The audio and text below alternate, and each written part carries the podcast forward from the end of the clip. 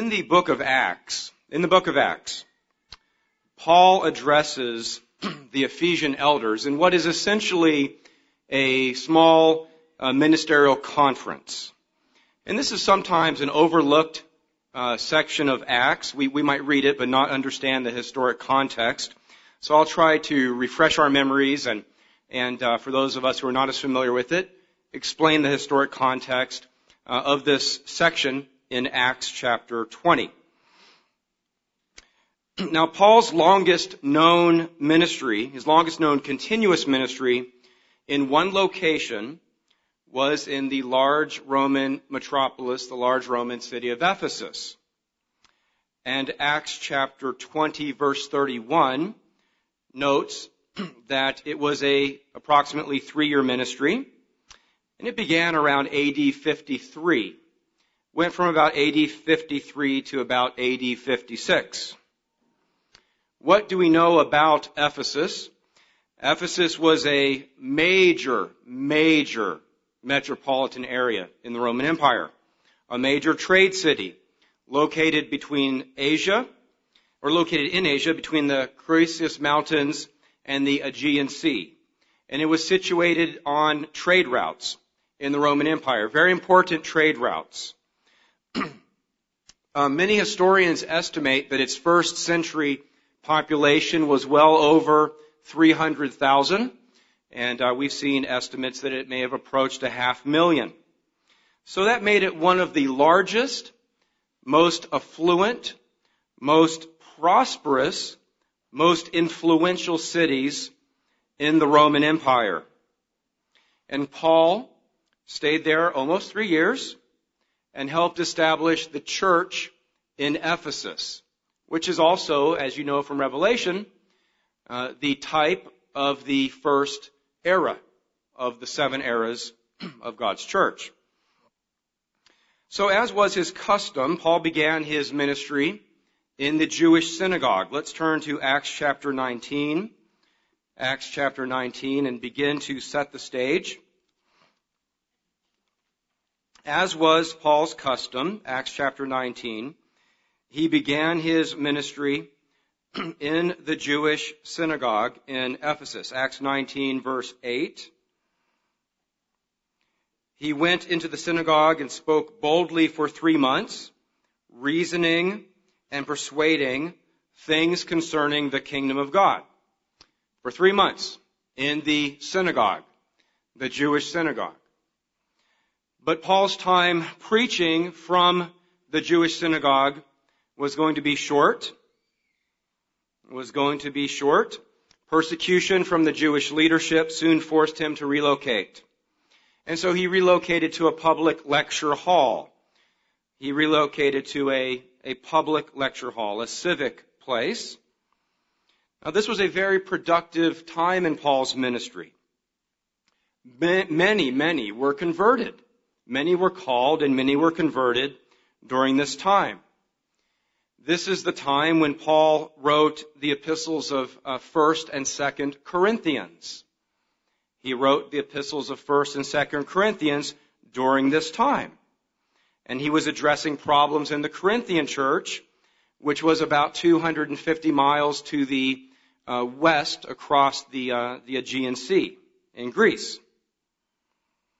Now, for those of you who were students at Ambassador College, took the uh, you know, the Epistles of Paul class, or for those of you who have been able to take the Living University uh, Epistles of Paul class or other classes, then you've learned about this and you understand that this Ephesian ministry was part of the historic time that historians will or theologians will call Paul's third missionary journey. And we'll sometimes refer to it as his, as the third apostolic journey.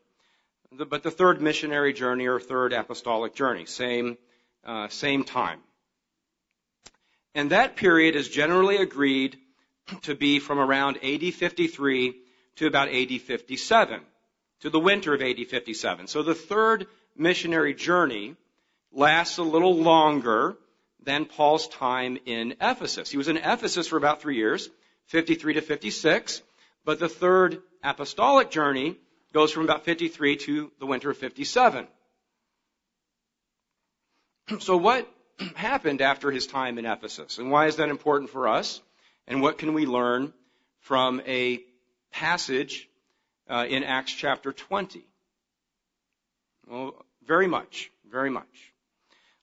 Let's continue to set the stage, the historic setting. It's helpful for us to understand the historic setting so that we can understand better what Paul's instructions uh, mean to us today that he gave back then 2,000 years ago. The historic setting will help us understand the, the meaning and the importance of the instructions that we'll go through today in the sermon. So after about three years, as I already mentioned, Paul left Ephesus and traveled to Macedonia and then to Greece. So he traveled west. And while in Greece, in Corinth, in the fall of AD 57, he wrote the epistle to the Romans. So just trying to set the, the story here, uh, explain and sort of help us understand how busy Paul was, what he was writing, what was on his mind during this time. And so from Greece, from Corinth, he wrote the epistle to the, the letter to the Romans. And then on his way back to Jerusalem, toward the end of this three plus years, three and a half year third missionary journey, he's going to travel by Ephesus, but he's not going to stop in Ephesus. He has to travel by Ephesus, or he doesn't have to, but he chooses to travel by Ephesus, heading east back toward Jerusalem. And it's from a town known as Miletus, M-I-L-E-T-U-S, south of Ephesus, where Paul administered for about three years, just a few months prior that he summons the ministry to him. He summons the Ephesian ministry to come down to Miletus and he wants to give them instruction. Very important instruction. And a very important time, a very important setting. Historically, uh, prophetically, and parallels for us today. And so, Paul's instructions are found in the book of Acts, chapter 20. So let's turn over a page to Acts chapter 20. These are Paul's final recorded instructions to the Ephesian ministry. Very important. We're going to read Acts chapter 20 beginning in verse 17. And we're going to read it fairly quickly. Acts chapter 20 verse 17. And we'll notice that there are seven things that Paul emphasizes. Seven lessons. And that's the title of my sermon today. Well, it's, uh, it, it, leads me to the title, title of my sermon. Uh, the title of the sermon is Paul's Final Instruction to the Ephesian Elders. Paul's final instruction to the Ephesian elders. He's going to give them seven keys, or will extract seven keys from these final instructions found in Acts chapter 20. Let's begin in verse 17. I won't give you the keys yet. We're going to read a lengthy passage and then we'll go back and we'll extract those seven keys. Acts 20 verse 17. From Miletus, small city to the south of Ephesus, where he administered all that time, he sent to Ephesus and called for the elders of the church. And when they had come to him, he said to them, You know from the first day that I came to Asia, in what manner I always lived among you, serving the Lord with all humility, with many tears and trials, which happened to me by the plotting of the Jews. And we already saw that he was driven from the synagogue after three months of being in the synagogue. And how I kept back nothing that was helpful, but proclaimed to you and taught you publicly from house to house. We see he was very active. Uh, he was a visiting minister. He went from house to house. He visited the, the members and he taught. Uh, verse 21, testifying to Jews and Greeks. So he taught to Jews and to Gentiles. Repentance toward God and faith toward our, our Lord Jesus Christ. Verse 22, and see now I go bound in the Spirit to Jerusalem, not knowing the things that will happen to me there. And we'll talk about that more later. But the Holy Spirit and many prophets were um, telling him and guiding him. Uh, some of the prophets were trying to discourage him, dissuade him. Uh, some of the elders were trying to dissuade him, but he was compelled to go to Jerusalem. And we'll, we'll read about that and we'll, we'll, we'll uh, talk about the rest of the story as well. but he, in verse 22, says he's now bound in the Spirit to Jerusalem, not knowing what will happen to me there, except that the Holy Spirit testifies in every city, saying that chains and tribulations await me there. But none of these things move me, nor do I count, um, nor do I count my life dear to myself, so that I may finish my race with joy, and the ministry which I received from the Lord Jesus to testify to the gospel of grace uh, of God. So Paul is is very compelled, and he's committed and convicted. Verse 25. And indeed now I know that you all, among whom I've gone preaching the kingdom of God, will see my face no more. Therefore I testify to you this day. So this is, this is his message to the Ephesian elders. now brethren, as you understand, of course, um, they got together and Paul and the Ephesian ministry visited and I'm sure much more was said than is what, than is what is recorded right here in these few verses. But these are the highlights. This is what God inspired to be recorded for us today. So how many hours did they spend together? Was it a day? Uh, I'm not sure. History doesn't seem to indicate. But it wasn't just a five minute or ten minute conversation. And so he talks about being innocent of the blood of all men in verse 26. Verse 27, he says he's not shunned to declare to you the whole counsel of God. Verse 26, therefore take heed to yourselves and to all the flock among which the Holy Spirit has made you overseers to shepherd the church of God, which he purchased with his own blood. For I know this, that after my departure, savage wolves will come in among you, not sparing the flock. Verse 30, also from among yourselves men will rise up, speaking perverse things, to draw away the disciples after themselves. Continuing on. Verse 31, he says, Therefore watch and remember that for three years I did not cease to warn everyone night and day with tears. And now, brethren, I am command, I commend you to God and to the word of his grace, which is able to build you up and give you an inheritance among all these, all those who are sanctified. I have coveted no one's silver or gold or apparel. I won't read the rest of the passage, but this is the, the, the gist of what he uh, went over with the Ephesian elders. And then toward the end of this uh, chapter, it says in verse 37 that they wept freely and fell on Paul's neck and kissed him sorrowing most of all for the words which he had spoke, that they would, sorrowing most of all for the words which he spoke, that they would see his face no more. And they accompanied him to the ship. now buried in this passage are seven lessons that I'd like to discuss today. And we should examine ourselves. We should examine ourselves before Passover, but we should examine ourselves throughout the year. Uh, how much we are convicted how much we uh, believe and practice and take to heart these core lessons, these core uh, keys that Paul reviewed with the Ephesian elders. They were very, very important then and they're very important now. Here are the seven keys. I'll give you the seven uh, lessons and then we'll go through and talk about each of them. the first is found in Acts chapter 20 and verse 25. Acts 20 verse 25. what does Paul write there? And indeed now I know that, I know that you all among whom I have gone preaching the kingdom of God. Paul preached the kingdom of God.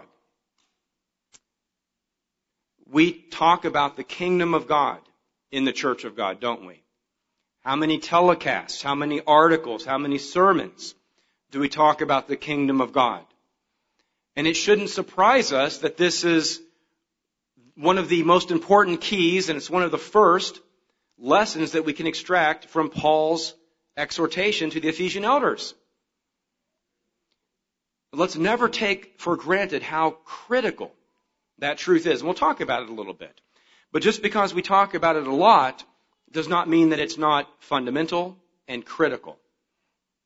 Number two, Dr. Meredith has been mentioning this a lot uh, in the last few years, and it's key number two that you find in Paul's uh, exhortation to the elders, and that's found in verse 27, where Paul says that he has not shunned to declare to them the whole counsel of God. Uh, the Church of God teaches the whole counsel of God. We don't cherry pick. We don't take verses out of context. We teach the whole counsel of God. From Genesis to Revelation, Old Testament and New. And there's no contradiction in scripture. And we teach the whole counsel of God. And Paul taught the whole counsel of God. Dr. Meredith has exhorted us to teach the whole counsel of God. Number three, and this also, Dr. Meredith has been encouraging us about a lot the last few years. Number three is found in verse 27. I'm sorry, verse 28. Verse 28. Therefore take heed to yourselves and to all the flock among which the Holy Spirit has made you overseer, overseers to shepherd the church of God. Notice this, which he purchased with his own blood. The fact that the church and we have been purchased by the blood of Christ. We'll expand on that later in the sermon. But he reminded them of that. Number four, key number four, is found in verse 29, where he warns them that after his departure, savage wolves would come, not sparing the flock, that they would bring in false teaching. So principle number four would be against heresy or against false doctrine. Key number five that we'll discuss today, which Paul uh, went over with the elders, was to be diligent in their Bible study. You can find that in verse 32. Verse 32. And number six, key number six, is found in verse 35. That is more blessed to give than to receive. Charity. Paul discusses the way of give with the Ephesian elders.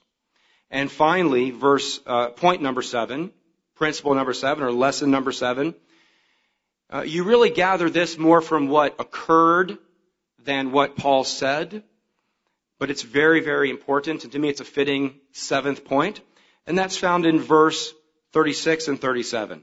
That after his exhortation, they wept freely, they fell upon his neck, and they kissed him, they sorrowed. Uh, the lesson we can extract, the seventh lesson, is that there was real spiritual love among Paul and the elders, and among the church. Real spiritual love. Brotherly love. Let's go through these seven points briefly, and then if we have time, we'll uh, talk more about what happened to Paul uh, after this this small ministerial conference uh, in Miletus about 2,000 years ago. First, the kingdom of God. Now we're very familiar uh, with these scriptures, so I won't spend as much time. As a matter of fact, I won't turn there, but what does Matthew 24 verse 14 say? it tells us that the gospel of the kingdom will be preached in all the world as a witness to all the nations, and then the end will come. The gospel of the kingdom will be preached to all the world as a witness to all the nations, right up until the end. And we must do our part to fulfill the commission that God has given to His church to preach the gospel to all the world. Let's turn to John chapter 18. John chapter 18 and verse 36. So key number one or lesson number one is the kingdom of God, to preach the gospel of the kingdom of God. Now some will say that the kingdom of God is in our heart. And as a matter of fact, that's a doctrine uh, among many churches. And there are some large churches that teach that the kingdom is the church. And there are others who teach the kingdom is sort of, you know, in your heart. but that's not the case. The kingdom of God is a real government. Christ will return and establish it, as we know. And what does John 18 verse uh, 36 tell us? How does it help us to understand that point? And I'm not going to prove this thoroughly. I think we all understand this. John 18 verse 36. Uh, let's begin in verse 35. Pilate answered um, and said, "Am I a Jew?" So Jesus is in Pilate's court. And Pilate says, Am I a Jew? Your own nation and uh, the chief priests have declared, uh, have delivered you to me. What, what have you done? And then Jesus responds to Pilate and he says to him, My kingdom is not of this world. If my kingdom were of this world, my servants would fight. the kingdom of God is not yet established in this world. If it were established back then, then, uh, you know, Jesus says that his servants would fight. When Paul reminded the Ephesian elders about preaching the gospel of the kingdom of God, he was just reminding them of the pattern and the instruction set by our Lord, set by Jesus Christ, uh, early on in his ministry. And that's the example the church continues to follow. Let's, let's take a quick look at an example from Christ's early ministry. Let's look in Luke chapter 9. Luke chapter 9 and verse 7. Luke chapter 9 verse 7. You know, there's that famous bumper sticker that question, what would Jesus do? Here's what Jesus would do. Here's what Jesus, here's what Jesus did. Here's what we do. So it's appropriately key number one in my sermon, and I think appropriately one of the first things Paul emphasized to the elders to remind them to teach and instruct and encourage the church. Luke 9 verse 7.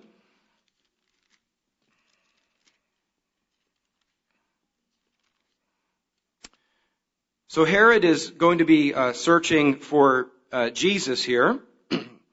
Luke 9 verse 7. Now Herod the Tetrarch heard of all that was done by him and he was perplexed, verse 7, because it was said by uh, some that John had risen from the dead and by some that Elijah had appeared and by others that one of the old prophets uh, had risen again.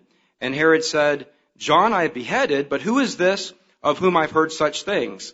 And he sought to see him. and the apostles, when they had returned, told him all that they had done. Now we're in verse 10. And, um, and he took them and went aside privately into a deserted place belonging to the city of Bethsaida. And when the multitudes knew it, they uh, followed him and he received them and spoke to them about what? The kingdom of God. And he healed those who had need of healing. Very, very early, from very early in Jesus' ministry, what did he teach? What did he do? He taught the kingdom of God. Let's move on to point number two. Point number two. Paul encouraged the elders to heed and study the whole counsel of God. That's found in Acts 20 verse 27. The world today, as you know, as we all understand, is moving farther away from even believing there's a God. And those who profess to be Christian, they don't take God's word as, you know, seriously or as seriously as they should. And God prophesied through the prophets, and we'll specifically turn back to the, to the book of Hosea, uh, about such a time. Let's turn to Hosea chapter 4. Hosea chapter 4. We've, we've used this um, prophecy many times as a warning that we need to not become dull of hearing, and also as a warning that Israel needs to not become dull of hearing. But Israel has become dull of hearing. And so, what is the consequence uh, of modern Israel uh, walking away, turning away from the knowledge of God? What is the consequence? Well, we find uh, one of many prophecies uh, which answers that question in Hosea chapter 4. Very famous uh, scripture, Hosea 4 verse 6. My people are destroyed for lack of knowledge. Because you have rejected knowledge, I will also reject you from being priest before me. Because you have forgotten the law of your God, I will also forget your children. now this is a prophecy, brethren, that did not only uh, have meaning and did not only apply anciently, but applies regarding modern Israel. And you can just, you can Google this on the Tomorrow's World or the lcg.org website and you'll see how we've used uh, this, uh, this scripture many times to make that point. God does not want us to be destroyed for lack of knowledge. Physical Israel rejected scripture and gen- generally speaking rejected God and will be destroyed for lack of knowledge. God will save some out of the tribulation. God does not want us to be destroyed for lack of knowledge. He wants us to be zealous and enthusiastic about studying and understanding the whole counsel of God from Genesis to Revelation. a good article from Dr. Meredith, March, April 2014. Why don't most, most churches preach the truth? And it's very relevant to, to this point. Because here we have professing Christian churches that claim that they're Christian, and Dr. Meredith is addressing this specific, this very point. Why don't they preach the truth? Why don't they really care and fear what Scripture says? And what are the consequences? But brethren, there's a question for us as well. Do we coast a little bit? Do we coast a little bit? You know, do we study our notes? Do we read the LCN? Do we read the Tomorrow's World? Do we pay attention during the sermon? You know, how many times have you heard point number one? The gospel of the kingdom of God. You know, depending on how long you've been in church, many times. But let's never take it for granted. Billions don't understand that. And thousands who used to have fallen away. Dr. Meredith writes, March, April 2014, why don't most churches preach the truth? Millions of Americans, Canadians, and Britons attend church and recite standard prayers, sing songs, clap their hands, and hope they are learning something worthwhile, but they are not actually learning to understand the inspired Word of God. They are not being taught the details of why they were actually born, the ultimate purpose of life, and how to attain that purpose. They are not being told of the dozens of specific prophecies now beginning to occur, occur which will greatly affect their very lives over the next de- decade or two. Notice this. They are not being taught the whole counsel of God as the apostle Paul taught in Acts 20 verse 27, end of quote. You know, there are many who have left the truth, gone back into Protestantism or whatever other false Christianity, and they feel good about themselves, but they're not being taught the whole counsel of God. Are we guarding ourselves against spiritual apathy? Are we zealous to study God's Word?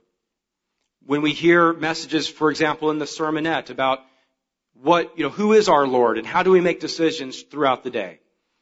Do we meditate on that? Do we, do we take some notes and review those notes? Maybe Saturday evening, Sabbath evening, or maybe Sunday afternoon, or, you know, during the course of the coming week. Again, do we read the articles that come out? How many articles have we written on the kingdom of God? A lot. But that's our hope. That's our raison d'etre, right? I never pronounce it properly. Raison d'etre, whatever. It's our reason for being. It's the reason for the church. Number three, the sacrifice of Christ the sacrifice of Christ. Not only before Passover, brethren, but all throughout the year, we must deeply appreciate the importance of Christ's sacrifice for us individually and Christ's sacrifice for all of the world. what is that famous scripture? For God so loved the world, right? We must appreciate that. Let's turn though to Ephesians chapter 2. Ephesians chapter 2. We have been brought near to God by the blood of Christ. Let's appreciate that. Let's understand that. Let's meditate on that. Let's think about that. Ephesians 2, verse 12. Actually, beginning in verse 11, Ephesians 2, verse 11. Therefore, remember that you once Gentiles in the flesh, once not a special people, once not God's people. That refers to me before conversion. That referred to you before conversion. Therefore remember that you once Gentiles in the flesh, who are called uncircumcision by what is called the circumcision made in the flesh by hands, that at the time you were without Christ, at that time you were without Christ, being aliens from the commonwealth of Israel, and strangers from the covenants of promise, having no hope and without God in the world. But now in Christ Jesus, you who were once far off have been made near by the blood of Christ. Sin cuts us off from God. You can be a fairly uh, pure-blooded Jew, but if you've sinned, the only way to be reconciled to God, the only way to have uh, that relationship with God, to be brought near to God, is through the blood of Christ. Do we appreciate that? Romans chapter 5. Romans 5 verse 8. And Paul reminded the elders of this. Romans 5 verse 8.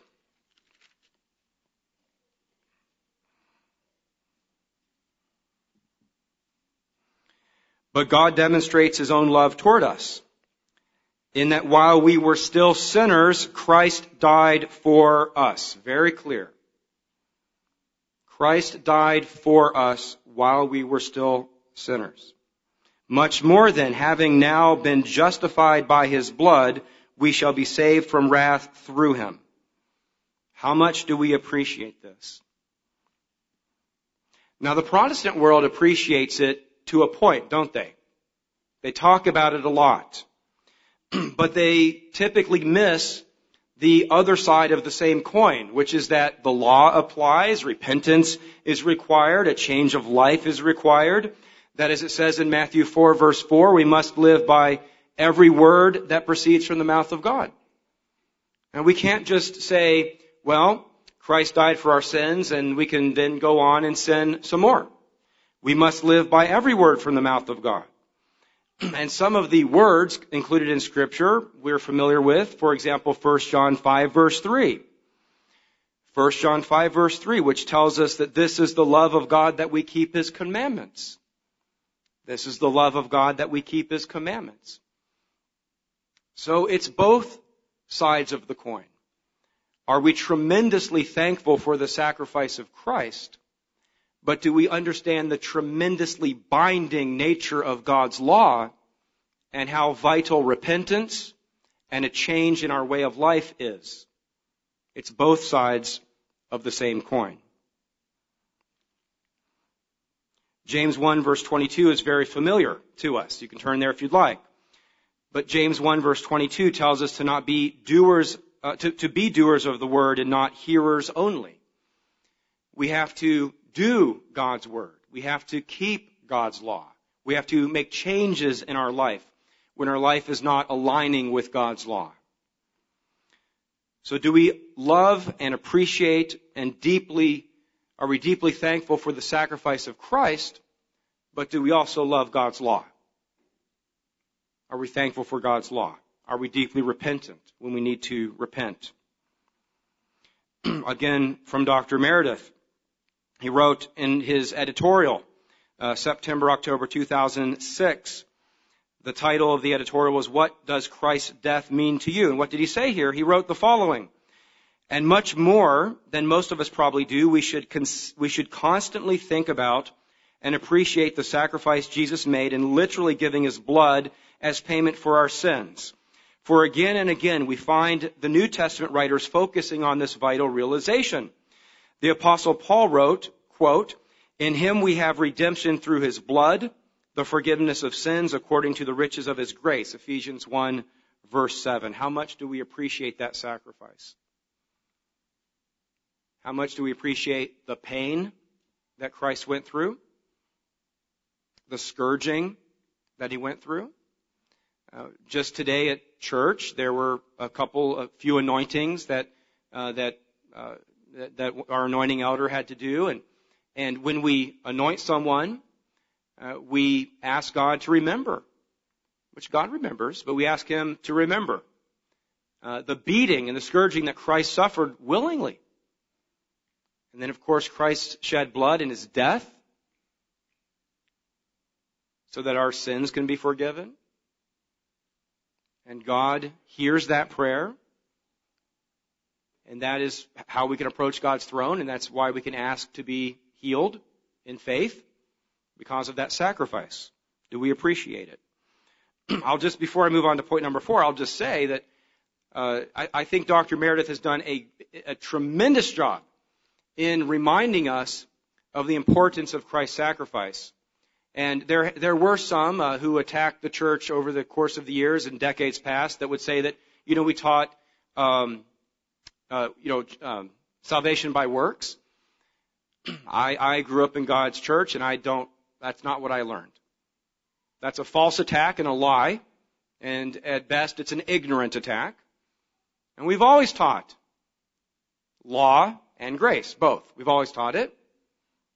And Dr. Meredith has helped us to uh, remind ourselves we have to emphasize that a little more, not fall into either ditch. Let's turn to, uh, let's go to point number four. Heresy, against heresy and against false doctrine. That was found in Acts chapter 20 verse 29. Brethren, doctrine matters. The truth matters. The traditions of the church matter. Most important is God's law. But scripture matters. Doctrine matters. It doesn't just matter for the ministry, it matters for all of us. If your Lord is Jesus Christ, then His law and His word matters. And what He teaches matter. We are not uh, permitted to go off the reservation. Doctrine matters. 2 Timothy chapter 3. Now there was a reason that Paul uh, mentioned this to the Ephesians, and if I can speed up, we might uh, get to the rest of that story. but there was a reason. 2 Timothy chapter 3 verse 1. But perilous times were going to come upon the Ephesian church. And I think God, through the Holy Spirit, inspired Paul to understand that, and he encouraged the elders. But brethren, it matters now for us today as well. Doctrine matters. Resisting heresy, resisting false doctrine matters. 2 Timothy chapter 3 verse 1. uh, what does this say? I'm not going to add to, I'm not going to elaborate on, just what does this scripture say? But know this, that in the last days perilous times will come, for men will be lovers of themselves, lovers of money, boasters, proud, blasphemers, disobedient to parents, unthankful, unholy, unloving, unforgiving, slanderers, without self-control, brutal, despisers of good, traitors, headstrong, haughty, lovers of pleasure rather than lovers of God having a form of godliness but denying its power, and from such people turn away. I won't elaborate. What does the scripture say? Let's turn to 1 Peter chapter 5. 1 Peter chapter 5. 1 Peter 5, verse 5. Likewise, you younger people, submit yourselves to your elders. Yes, all of you be submissive to one another, be clothed with humility. For God resists the proud, but gives grace to the humble. Verse 6, Therefore humble yourselves under the mighty hand of God, that he may exalt you in due time, casting all your care upon him, for he cares for you. Be sober, be vigilant, because your adversary, the devil, walks about like a roaring lion, seeking whom he may devour. How does he devour? Does he devour as a physical lion? Or does he devour through false doctrine, heresy, sin, pride, the works of the flesh? Verse 9. Resist him, steadfast in the faith, knowing that the same sufferings are experienced by your brethren in the world. One more scripture, Hebrews. Doctrine matters, brethren. Now, I'm not trying to imply that we will understand individually, each of us will understand every single doctrine, every single prophecy, every single nuance of prophecy. But what I am saying is that we need to be very, very um, careful to study our Bibles, study the church literature, to pray and study every day, and to take doctrine seriously. And if what we think we might be believing uh, differs largely from what the church uh, has established, then we need to be very careful.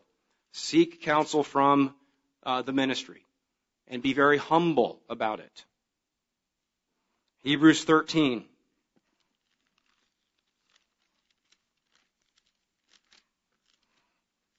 Hebrews 13. Obey those, verse 17, Hebrews 13, 17, obey those who rule over you. Who is it talking about? It's talking about the, the ministry. Obey those who rule over you and be submissive, for they watch out for your souls, as those who must give account. You know, Dr. Meredith has to give account. Mr. Weston, Mr. Ames, Dr. Winnail, uh, they have to give account. I have to give account for the counsel that I give. We have to give account for how we teach, what we teach. So, verse 17, let them do so with joy and not with grief, for that would be unprofitable for you. Doctrine matters. Point number five, be diligent in our Bible study. That's found in verse 32. Verse 32. I won't turn there, but Psalm 119 verse 160 tells us that the entirety of God's Word is truth. We need to be diligent in our, in our Bible study. That's point number five that Paul made. And Psalm 119 verse 160 tells us that all of God's word is truth and it stands forever. Uh, the Bible is God's instruction book to mankind. but let's talk briefly about the Bible, God's word, that we have been encouraged to study. It's, it's important, right? We've been encouraged to study this book. If you're encouraged to study a book, let's say they, they, they, they tell you in school, I want you to study Moby Dick. You're in an English class, study the book Moby Dick long book. Uh, he took much too long to make his uh, his point, I believe, but I've read it many times, written papers on it. Uh, could have made the point, you know, much more succinctly. But okay, so we're going to study Moby Dick. So if you're going to study the, the, the book, you, you want to make sure you have the right copy of the book. You study the wrong version of Moby Dick, you're going to fail the test. We can be confident that the Bible has been preserved. Now, how is it we can be confident in that? Well, first we know that God doesn't lie. God does not lie. What does it say in Numbers 23:19? We won't turn there, but Numbers 23:19. God is not a man that he should lie. 1 Samuel 15:29. We won't turn there, but 1 Samuel 15:29. Jot these down. God's nature is not to lie. We already read Psalm 119 verse 160, or referenced it, that the entirety of God's Word is truth. What do we know from John 10 verse 35? John 10 verse 35. What do we know from John 17 17? These might be worth jotting down. John 17 17. God's Word is truth. Titus 1 2. Hebrews 6 18 many scriptures, many scriptures that show us that God's nature is a nature of, of truth. He doesn't, he does not lie. He does not change. And what has been recorded for us is God's instruction and it, and his, it has been preserved. The Old Testament was about a thousand years in compilation, in writing. And scholars understand that it has been preserved with incredible accuracy. I encourage you to go to our websites and Google, you know, in the inerrancy of the Bible, or read Dr. Uh, Winnail's booklet. We can trust God's Word because we can trust God, and we can trust the Bible because there it stands on God's Word, and we know that God cannot lie, and it has been preserved. Do you know that the apostles began to canonize? This is review for us began to canonize the New Testament at the end of the apostolic era? Do we, do we understand how important that is? That the very apostles, ending with, you know, with John, they were canonizing the New Testament during the, the end of the apostolic era? That the Old Testament was already known and set by then? some facts, some additional facts. The oldest, I find this interesting, I find it encouraging. The oldest surviving list of the canonical scriptures of the Old Testament, now this is the oldest surviving list of the canonical scriptures of the Old Testament, is from about 170 AD. And this was a list recorded by Melito, Melito of Sardis. And Melito of Sardis, we don't know a lot about him, but he, we know some, and he was a friend of Polycrates. And guess where, guess where Polycrates uh, lived? Ephesus. And Polycrates was a disciple of Polycarp, who was a disciple of John. You know, sort of one of the uh, products, the fruits of Paul's labor and John's labor. Just interesting historic point. what about archaeological evidence? Now, we've talked about some of these archaeological findings before. I'll mention a few of them very quickly. But we have archaeological evidence that supports the fact that what is recorded in Scripture was historically true. Uh, many of you have heard of the prism of Sennacherib. Sennacherib, easy to spell, right? S-E-N-N-A-C-H-E-R-I-B. I'll give you four historic artifacts that were, that were found, um, and there are more. But the prism of Sennacherib was discovered in Nineveh in 1830, and it's now housed in the British Museum.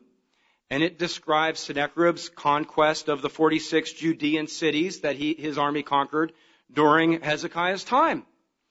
And there were scholars and academics before it was found that questioned uh, the Bible account of what happened. But here, sure enough, we find this this clay prism, and it talks about what the Bible uh, has kept preserved for all those years about Sennacherib's, Sennacherib's conquest of those Judean cities.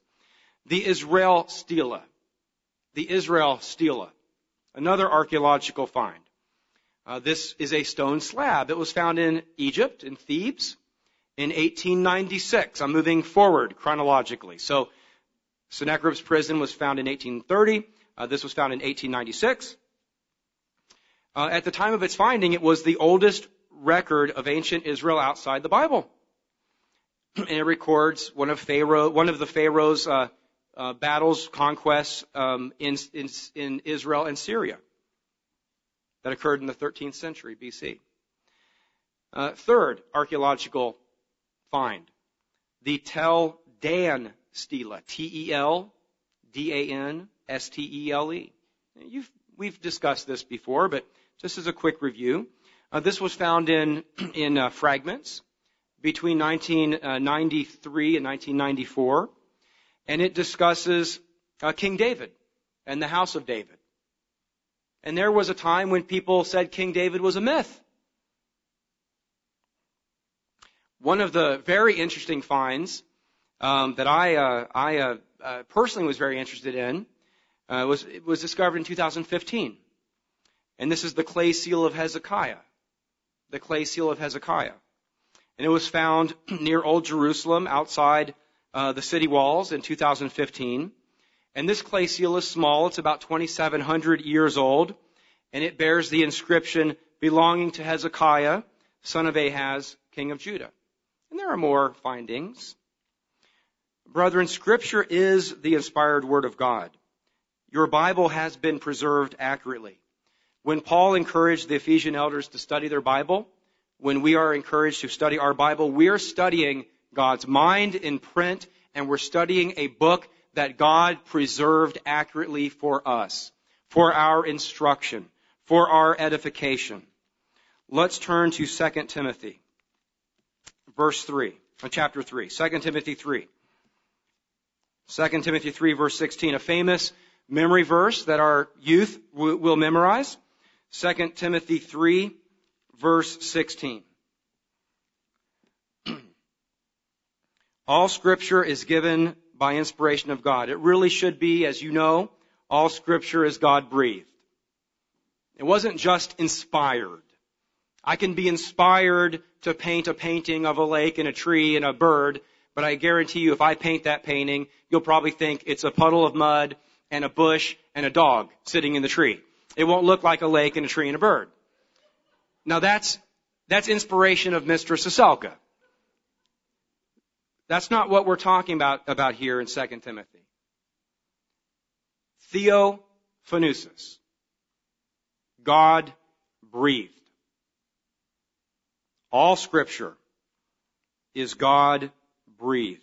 2 Timothy 3 verse 16. And it's profitable for doctrine, for reproof. And we've already talked about doctrine, haven't we? We've already talked about reproof, for correction, for instruction uh, in righteousness, that the man of God may be complete, thoroughly equipped for every good work. Let's take our Bible study seriously. Let's turn to one more scripture before we move on, Ephesians chapter 2. Ephesians 2, verse 19. Ephesians 2 verse 19. It's a blessing. It should be a joy to study God's Word. Ephesians 2 verse 19. No matter how many times we've read through the Gospels or Genesis or the Psalms or the Proverbs, it's a blessing. It's God's mind in print. Ephesians 2 verse 19. And something, um, it does something for us too, doesn't it? Ephesians 2 verse 19. Now therefore you are no longer strangers and foreigners. We kind of discussed that concept earlier. But fellow citizens with the saints and members of the household of God. This refers to us. God's church, the ecclesia, the called out.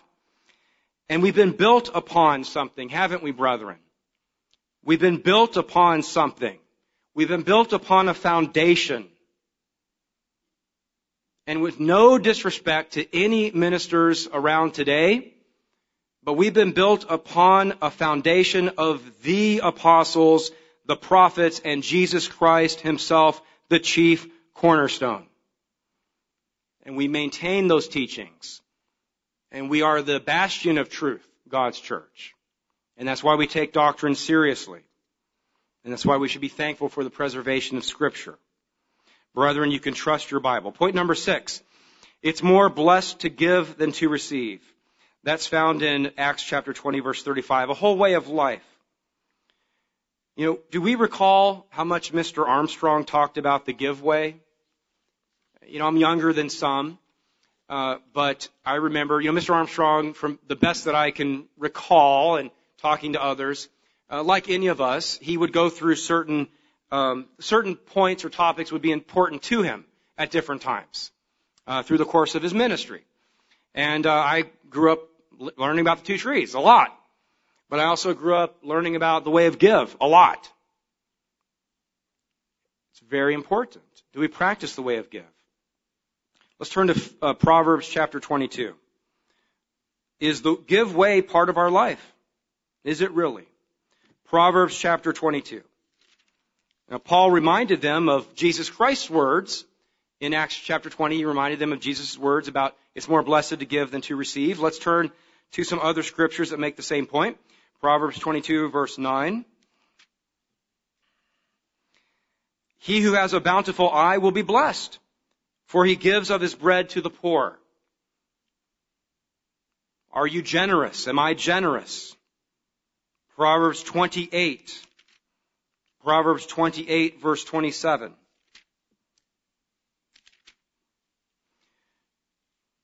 He who gives to the poor will not lack, but he who hides his eyes will have many curses. Proverbs 28 verse 27. I think that uh, I, I, I, believe, I, I do believe that one of the reasons that the United States and Britain were blessed, you know, the main reason was God delivered on the promise that he made to Abraham and to Abraham's descendants that the birthright blessing would, would occur and so forth. But the United States and Britain were generous. We, we've been generous nations, generous people. Not taking away from, from other nations, but we have been generous, especially historically. Uh, maybe, maybe not as much anymore. I, I haven't checked the stats lately. But if we're generous, God will bless us. If we're generous, we'll, we will not lack. Now we have to keep all of God's law. You can't, you can't just be generous and profane the Sabbath and, uh, you know, just, um, you know, not, uh, not try to have a job or something. But if you're generous, God is pleased. I won't turn to it, but Luke chapter 3 verse 11, Luke 3 verse 11, Jesus tells uh, us that, you know, if we have two tunics, share with him who has none. If you have extra food, share with him who has little. Let's turn to one scripture though, because I do want to remind us that we need to especially take care of and be attentive to the household of faith. Galatians 6 verse 10. Uh, back at Ambassador College, uh, one of the things I was uh, able to do that was just a real joy was run the outreach program uh, for a couple years, and uh, we made this scripture uh, one one of two scriptures that were our motto, Galatians 6 verse 10. and it helps us to focus. Sometimes people get off of their focus. And we can't, sadly, you know, sadly, we can't solve all the problems in India and all the problems in Latin America. We can try to help, but what should our emphasis be? It should be the household of faith. Galatians chapter 6, verse 10. Uh, not, I didn't say to, to, to shun the rest of the world, but let's see what God inspired to be recorded here. Verse 10, therefore, as we have opportunity, let us do, let us do good to all, but especially, especially to those who are of the household of faith. Point number seven. We saw in Acts chapter 20 verse 36 and 37 that at the end of Paul's meeting with the Ephesian elders, uh, they loved each other. They, they fell upon each other. They hugged. They kissed each other. They cried. Uh, brethren, Paul's actions here speak as loudly as any of his words could. He prayed with the elders. They wept with each other. They loved each other. Brotherly love. Do we love each other like family? I think we do for the most part. Do we love each other like family? Jesus Christ set that example. The apostles learned from Jesus Christ. What did Jesus say? Let's turn to John chapter 13. What is that famous statement? John 13. What did he say regarding this? John 13 verse 34.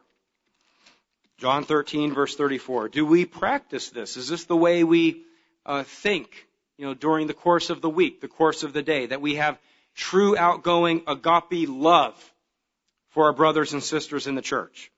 John 13 verse 34.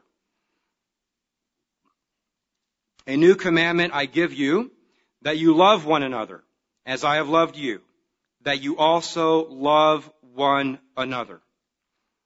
By this you all will know that you are my disciples, my followers, if you have love for one another. The Greek word here is agape or agapeo, and it, it's, it's just a rich word. It, it has the connotation of fondness. Uh, it has a social connotation. It has a moral connotation. It means a welcoming, inviting, friendly, familial love. So that is the seventh key, or the seventh lesson that I wanted to take away from Paul's instruction to the Ephesian elders. Why was this instruction so important at Miletus over two, about 2,000 years ago? Well, the Ephesian church was going to face extreme tests. About four decades later, about four decades after Paul's ministry, Jesus Christ talks to the Ephesian church through John. Let's turn to Revelation chapter 2. Revelation chapter 2. And we know uh, these words. I won't read all of them to the first era, the first church, to the church of Ephesus, in that great commercial city, a bastion of the truth and of God's church. These things says he who holds the seven stars in his right hand and who walks in the midst of the seven golden lampstands. And Jesus Christ goes on to talk about their works, their labor, their patience. They would come to have to, and I'll paraphrase now, but they would have to test those. As Paul predicted or prophesied, they would have to test those who would come in among them and try to take them away from the truth. They would be tested. And they would face worse than that in the decades to come. But you know, something happened over the decades. Some of them, many of them, started to leave their first love, as it says in verse 4. Now I remember the falling away in worldwide. I remember when so many left the truth. They left their first love. They became tired of God's Word. They took, cut corners on Bible study and prayer. They stopped practicing love for the brethren. And the going was easy. And they fell away. You know what the trial was back then? Here was the big trial. New minister comes on the scene and says, let's all break the Sabbath and go eat shrimp. A lot of people say, sounds good. It wasn't having their heads cut off. It wasn't being drawn before dignitaries. The Ephesians faced much worse than what God's church faced in the 90s. And God's church at the end of the age will face much worse than what God's church faced in the 90s. Mr. Ogwyn wrote in God's church through the ages that the living Christ message to Christians of the Ephesian era was that if the Ephesians did not repent and return to their first works of zealous proclamation of the gospel, he would remove their lampstand. The apostasy of the overwhelming majority of the Jerusalem church in AD 135 when the second Jewish revolt against Rome was totally crushed, is generally taken to mark the ending of the Ephesian era. Mr. Ames wrote in 2009 in his article, Seven Eras, Seven Attitudes. The church has always taught that the messages to the seven churches are warnings for all time, and that they must also reflect the, they may, oh sorry, and that they also reflect the predominant attitudes in each of the seven eras. And Mr. Ames then quotes Mr. Armstrong. Mr. Armstrong explained, quote, these seven messages do apply to seven successive church eras, but they also apply to the whole church through all eras. In other words, the Ephesus characteristics dominated in the first era, and the Laodicean will dominate in the last. But some of these characteristics are found in every era. The message apply, the messages apply to the whole church, as, and so I have said and written for more than 50 years. But certain characteristics predominate in the various eras, and that's from the incredible human potential, page 158 is quoted by Mr. Ames. the warnings to the church at Ephesus are warnings for us today. And we're on the verge, on the verge. I don't know if it's five years or ten years, but we're on the verge of trial. Do we heed those, warn- those warnings? What's the rest of uh, the story here regarding the third apostolic journey? Well, Paul addressed the Ephesian elders and then he continued on desiring to go to Jerusalem, as I mentioned earlier. And on his way to Jerusalem, he's, uh, encou- he encounters uh, a prophet. Let's turn to uh, Acts chapter 21 and we'll move on with the story and wrap up the sermon. Acts chapter 21. So Paul had his ministerial conference, so to speak, and now he's on his way to Jerusalem. Acts chapter 21. And he encounters Agabus, Acts 21 verse 7.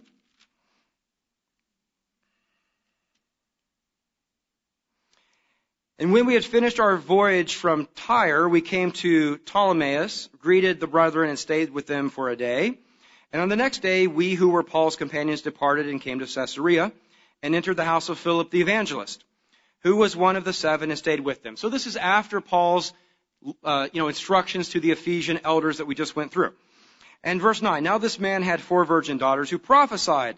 And as we stayed many days, a certain prophet named Agabus came down from Judea when he came to us, he took Paul's belt, bound his own hands and feet, and said, Thus says the Holy Spirit, so shall the Jews at Jerusalem bind the man who owns this belt, and deliver him into the hands of the Gentiles. Speaking of Paul, if he were to go to Jerusalem. Verse 12. When we heard these things, both we and those from that place pleaded with him not to go to Jerusalem. Then Paul answered and said, What do you mean by weeping and breaking my heart? For I am ready not only to be bound, but also to die at Jerusalem for the name of the Lord Jesus. So when we heard this, they would not be persuaded. We ceased saying the Lord, we ceased saying the Lord, uh, the will of the Lord be done. So Paul continues on to Jerusalem. Agabus's uh, recorded prophecy come, came true. Agabus made two prophecies that are recorded. Little uh, trivial point. You can look up the other one uh, in in uh, your Bible, but he made two prophecies and they both came true. So Paul went on to Jerusalem. Now in Jerusalem, he was eventually turned over by the Jews to the Romans and taken to Caesarea, where he would be imprisoned for a couple years. In Caesarea, under arrest, he pleaded his case as a Roman citizen to go before Caesar. You're familiar with this. This is, you know, something we, we know. he pleaded his case to go before Caesar. And that's found in Acts chapter 25 verse 11, a reference to that. That's probably 59 AD. And so Festus, the, uh, the governor, asks the Jewish king Agrippa, Agrippa II, to evaluate Paul's defense, and then Paul's sent on to Rome. He's sent on to Rome to appeal to Caesar. This is the first appeal. The first of Paul's appeals to Caesar. And so he's going to go before Caesar. Now we don't have a lot recorded about his first, and we definitely don't have a lot recorded about his second appeal, but we have some, some hints. Let's turn to 2 Timothy 4. We have some hints regarding what happened. 2 Timothy chapter 4. So this is, um, chronologically, we're still uh, discussing Paul's first appeal to Caesar. And what do we learn from 2 Timothy 4 verse 16? 2 Timothy 4 verse 16. At my first defense, this is before Caesar, no one stood with me. Everybody abandoned him, Paul says. All forsook me. May it not be charged against them. But the Lord stood with me and strengthened me, and he did. What happened at Paul's first appeal, his first uh, trial before Caesar. The Lord stood with him for a reason, because Paul's ministry was not over. Verse 17 hints at that. Jesus delivered Paul so that Paul may continue to minister, to preach, to go out and preach to the Gentiles. It's referenced right there in verse 17. Now scripture and history are not very clear on exactly what happened. We know he was released. Probably around 61 or 62 AD. This is about the same time, just to give you historic context, that James was executed in Jerusalem. But Paul's ministry was not over. Paul would travel probably throughout Europe, Spain. Clement writes that Paul wanted to go to Spain. Uh, there's tradition that he may have gone to Britain.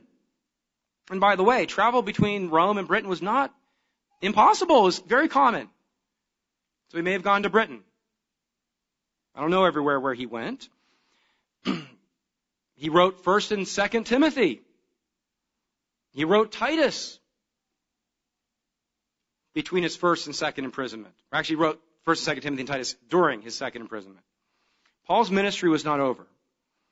But eventually he would be arrested again, wouldn't he?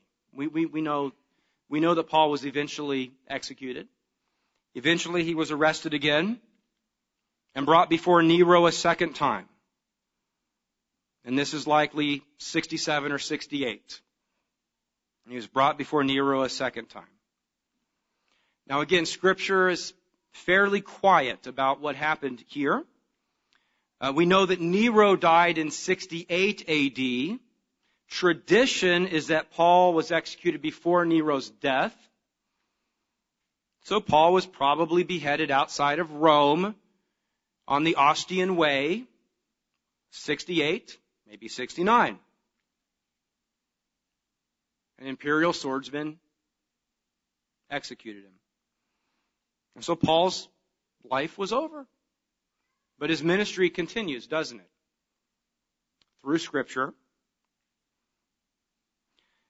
let's turn in conclusion to Philippians chapter 1. You see throughout many of Paul's writings how Paul did not count his life more important than his service to God and to Christ. And he really flat out said that he desired, uh, if it was God's will, just to die and be able to see Christ in the first resurrection. We see that spotted throughout Paul's um, Paul's Paul's writings.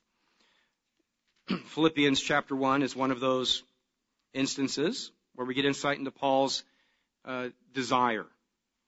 Philippians 1 verse 21.